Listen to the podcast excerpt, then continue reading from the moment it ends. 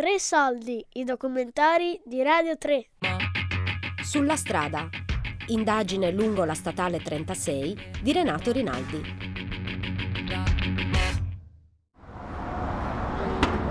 Velocità, tempo e distanza sono tre concetti che si prestano abbastanza bene eh, per eh, valutare il grado di efficienza di una strada e curiosamente però sono uh, tre concetti che stanno alla base dell'educazione sentimentale di ogni buon brianzolo. Praticità per il brianzolo vuol dire serietà perché vuol dire che vuole farle le cose perché sì, sì. la praticità vuol dire mi alzo al mattino, devo farlo. Sì, non devo perdere tempo, devo, devo farlo, devo rendere. Devo, devo rendere, rendere. Devo rendere. Cioè il tempo è prezioso e che quindi questo tempo qua va speso nel miglior, tempo, nel miglior modo possibile. Quindi se posso risparmiare tempo, andare a Monza, perché a Monza potrei andare in tre modi diversi, decido di prendere la Valassina perché mi porta in un attimo. Ehm, è proprio una una modalità che, no, che è insita dentro di noi ma che non ha senso.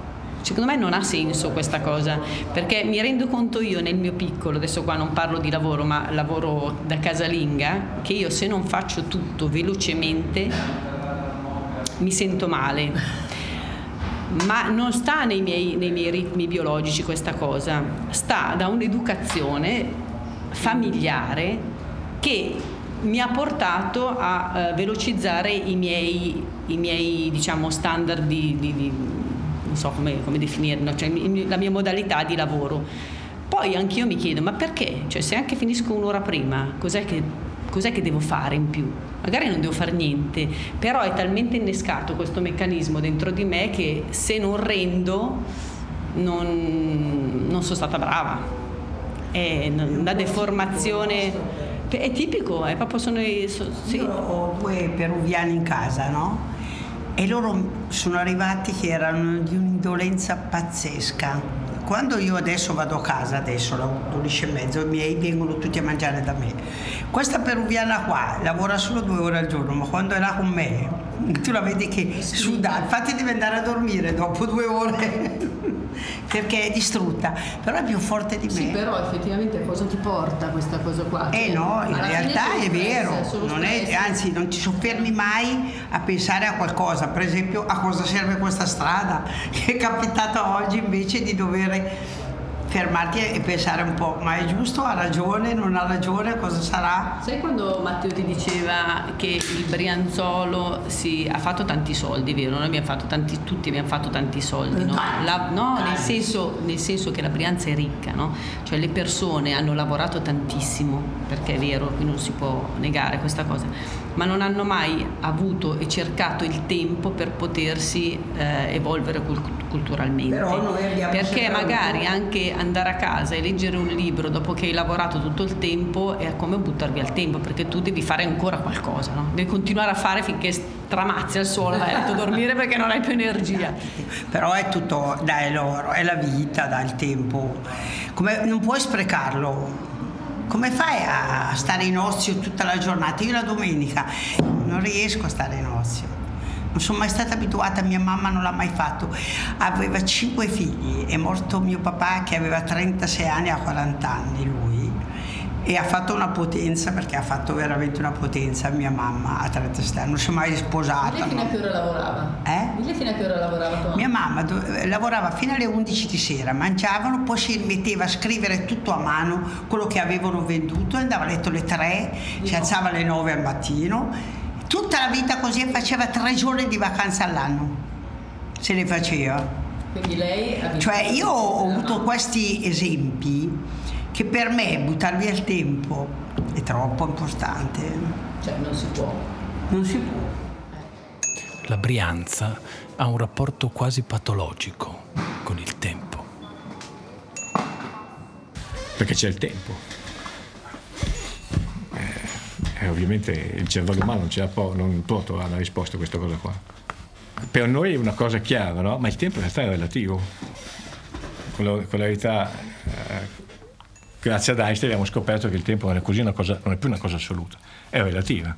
Quindi il tempo per due persone poi evolve in modo diverso, a seconda che uno sia in movimento rispetto all'altra o se si trova vicino a un buco nero.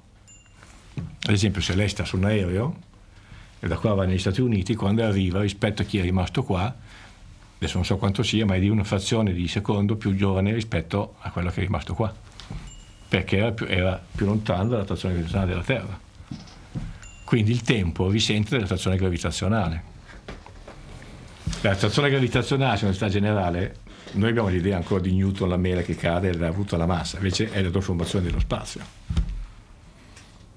Che là dove lo spazio è molto curvo, lì e viceversa la massa deforma lo spazio è molto curvo. Quindi se lei fosse vicino a un buco nero, potrebbe, la, il tempo potrebbe quasi fermarsi, rallenta tantissimo. Infatti questa percezione del tempo, delle distanze, che mi sembra completamente... Il tempo e le distanze cioè... nell'astronomia è una roba ovviamente completamente diversa, per noi le distanze infatti si misurano in, te- anni luce, no? Che poi è un tempo, più che... Cioè, le distanze e il tempo usiamo quasi gli stessi metodi di misura. Un anno luce, due anni luce, tre anni luce, centomila anni luce. Centomila anni luce andiamo fuori dalla nostra galassia, quindi siamo ancora dietro nell'angolo di casa. E un anno luce vuol dire 300.000 km al secondo per tutti i secondi che c'è in un anno. Sono 86.400 al giorno, faccio un po' i conti che sono in un anno, si può fare niente. 300 giorni, 86.000 altri 3, quindi 86.000, 8.6, 10 alla 3, 10 alla 6 sarà un milione, adesso dell'ordine di, nell'astronomo un milione, due milioni, tre milioni non cambia niente, è il fattore di grandezza, no? Quindi Calcolate quante, che distanza fa la luce. Facciamo 300.000 km al secondo, la nostra galassia fa 100.000 anni luce. Questa è, è la dimensione della nostra galassia. E di galassie ce ne sono miliardi.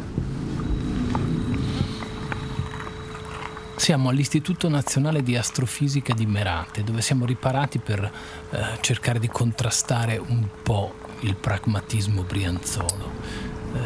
Qui tutto appare meravigliosamente fuori scala, anche gli ingorghi.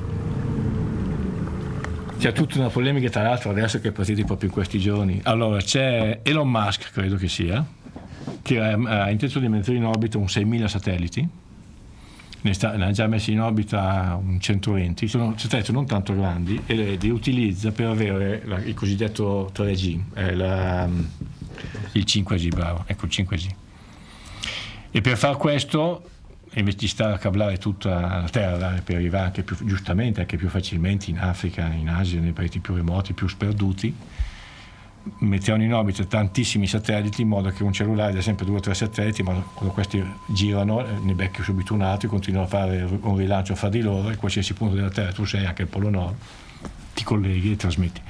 Quindi dal punto di vista della storia umana eh, è un grandissimo passo avanti se si vuole, però eh, il rischio è che questi satelliti, eh, soprattutto nei primi giorni del lancio, eh, si vedono ad occhio nudo molto brillanti, sono probabilmente la stella più brillante che c'è in cielo ognuno di loro e continuano a passare sopra di noi, quindi il cielo praticamente sarebbe fatto da strisce luminosissime di questi satelliti, praticamente non vedremo più né le stelle né e, e nient'altro. E anche con i telescopi eh, c'è un'immagine eh, abbastanza drammatica di un'esposizione con un telescopio con sopra tutte le righe strisciate brillanti di questi satelliti che passano davanti all'obiettivo lui dice che non, non c'era manco pensato, adesso invece stanno cercando di prendere provvedimenti ad esempio di dipingerli di nero in modo che non riflettano e quindi dovrebbe limitare i danni in questo modo. A quanto pare una delle applicazioni più promettenti del 5G è quella di migliorare le condizioni del traffico tramite lo sviluppo della guida autonoma e la connessione sempre più veloce tra veicoli. A questo punto però è paradossale il legame che si crea tra le condizioni del traffico delle automobili e le condizioni del traffico satellitare nello spazio. Il problema c'è, c'era già sotto negli anni passati c'è cosiddetto spe, eh, space debris, il cielo è pieno di spazzatura ormai, ci sono pezzettini, milioni di pezzettini da 2-3 cm che viaggiano nel, nello spazio e se ti colpisce uno di questi qua ti distrugge il satellite, è come se li sparassi con un cannone perché viaggiano a centinaia di chilometri al secondo e quindi arriva un po', eh, anche se c'ha pochi chili, arriva addosso un satellite e te lo passa da parte a parte perché è distruttivo. Ci sono stati anche scontri di satelliti e questo ha prodotto migliaia di, di bridge che girano, che vagano nello spazio. Infatti si stava cercando di costruire anche dei satelliti come delle ramazze che recuperassero parte di questi debris da portarli a terra. tutti i nuovi satelliti che vengono lanciati hanno, hanno una massa inferiore a un certo numero, cioè ogni singolo componente del satellite deve avere una massa inferiore a un certo volume e peso, in modo che si è sicuri che si disintegra totalmente rientrando in atmosfera, oppure deve avere un rientro controllato e tipicamente li fa finire nell'oceano, in modo che lascia pulito il cielo, una volta finita la sua vita lascia pulito il cielo. Però perché a fine del giorno d'oggi si parlava di, cioè si mettevano in orbita, non so, 10 satelliti a settimana, una cosa così. Adesso i numeri cambiano completamente. Ormai più o meno ci sono in previsione di avere in orbita satelliti che si passerà facilmente i 10-15 mila da qui ai prossimi 3 o 4 anni. E quindi questo è un fattore scala completamente diverso. Come abbiamo visto, questi macroscopici cambiamenti di scala sono ancora connessi ai problemi del traffico della statale 36, ma ci sono altri concetti dell'astrofisica che invece sembrano fatti apposta per mettere in crisi la solidità e la concretezza del pensiero brianzolo. Perché noi la materia sembra solida, come totale, sembra solida, ma in realtà è fatto di vuoto. No, se voi prendete un atomo, la dimensione del nucleo, che contiene tutta la massa della, della materia, perché l'elettrone non pesa, pesa un due millesimo di un protone, quindi tutta la massa dell'atomo sta nel nucleo, ma il nucleo è piccolissimo rispetto alle dimensioni dell'atomo, no? perché avete gli elettroni che ci girano attorno. E quindi questa cosa qui, che sembra talmente solida, in realtà per sé è vuota, potreste comprimerlo, comprimerlo, se voi eliminate tutti gli elettroni, tenete solo i protoni, avete una densità altissima. Tutta la massa del Sole concentrata in una dimensione di 10 km cioè la massa del Sole ha la dimensione del codo anulare di, di Roma. È curioso che al di là di certe immagini che si richiamano direttamente alla strada, i discorsi di un astrofisico suonino come delle bislacche strane metafore di questo territorio. Io non ci credo agli extraterrestri, che, quelli che vedono gli UFO, eccetera, ovviamente, ma come dicevo prima, penso che la vita nell'universo sia molto diffusa. Solo in, solo in base ai numeri cioè, se uno comincia a pensarci, nella nostra, nella nostra galassia ci abbiamo 10 a 12 masse solari, so, supponi che la metà sia stelle e metà sia un'altra materia, ma abbiamo miliardi, miliardi di stelle nella nostra galassia. Ci sono milioni di miliardi di galassie nell'universo. Quindi ci sono miliardi, miliardi, miliardi di stelle. No? Uno dice, eh, ma il sistema solare quanto è diffuso? Adesso mano a mano ne studiamo più in dettaglio, ne stiamo scoprendo, adesso ormai ne conosciamo sui 4.000 pianeti conosciuti intorno ad altre stelle. Quindi se pensiamo ai miliardi di miliardi, ci sono miliardi e miliardi e miliardi di, stelle, di pianeti.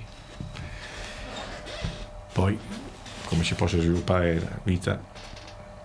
Perché poi la vita non è solo da pensare all'uomo, quindi una vita intelligente, magari anche semplicemente dei batteri, dei unicellulari, dei, dei molluschi, qualcosa, eccetera l'uomo nella, nella, nell'evoluzione terrestre proprio si è tracciato una linea, non siamo un puntino. Forse, neanche, forse neanche. Forse neanche, perché so, ci sono 40, 50, 60, 80 mila anni, non so, 100 mila, facciamo 200 mila. La Terra c'ha 4 miliardi di anni e passa. Quindi, e la vita è comparsa abbastanza, abbastanza presto. I primi esseri unicellulari che si, che si trovano tracce sulla Terra, insomma, credo che ci abbiano sui 3 miliardi di anni e quindi noi siamo proprio poca roba. Che ci sia la vita nell'universo, personalmente, sarei stupito del, del viceversa. Però quando, anche loro, nel loro pianeta, quando ci saranno, saranno una piccola parte, no? la, la, vita intelligente rispetto a tutto il resto. Perché va, la vita intelligente è lunga. Come di, almeno, se succede come sulla Terra. Non so questo, wow. quanto c'entri con le strade, con la statale 36, perché abbiamo parlato di astronomia più che altro. Ma...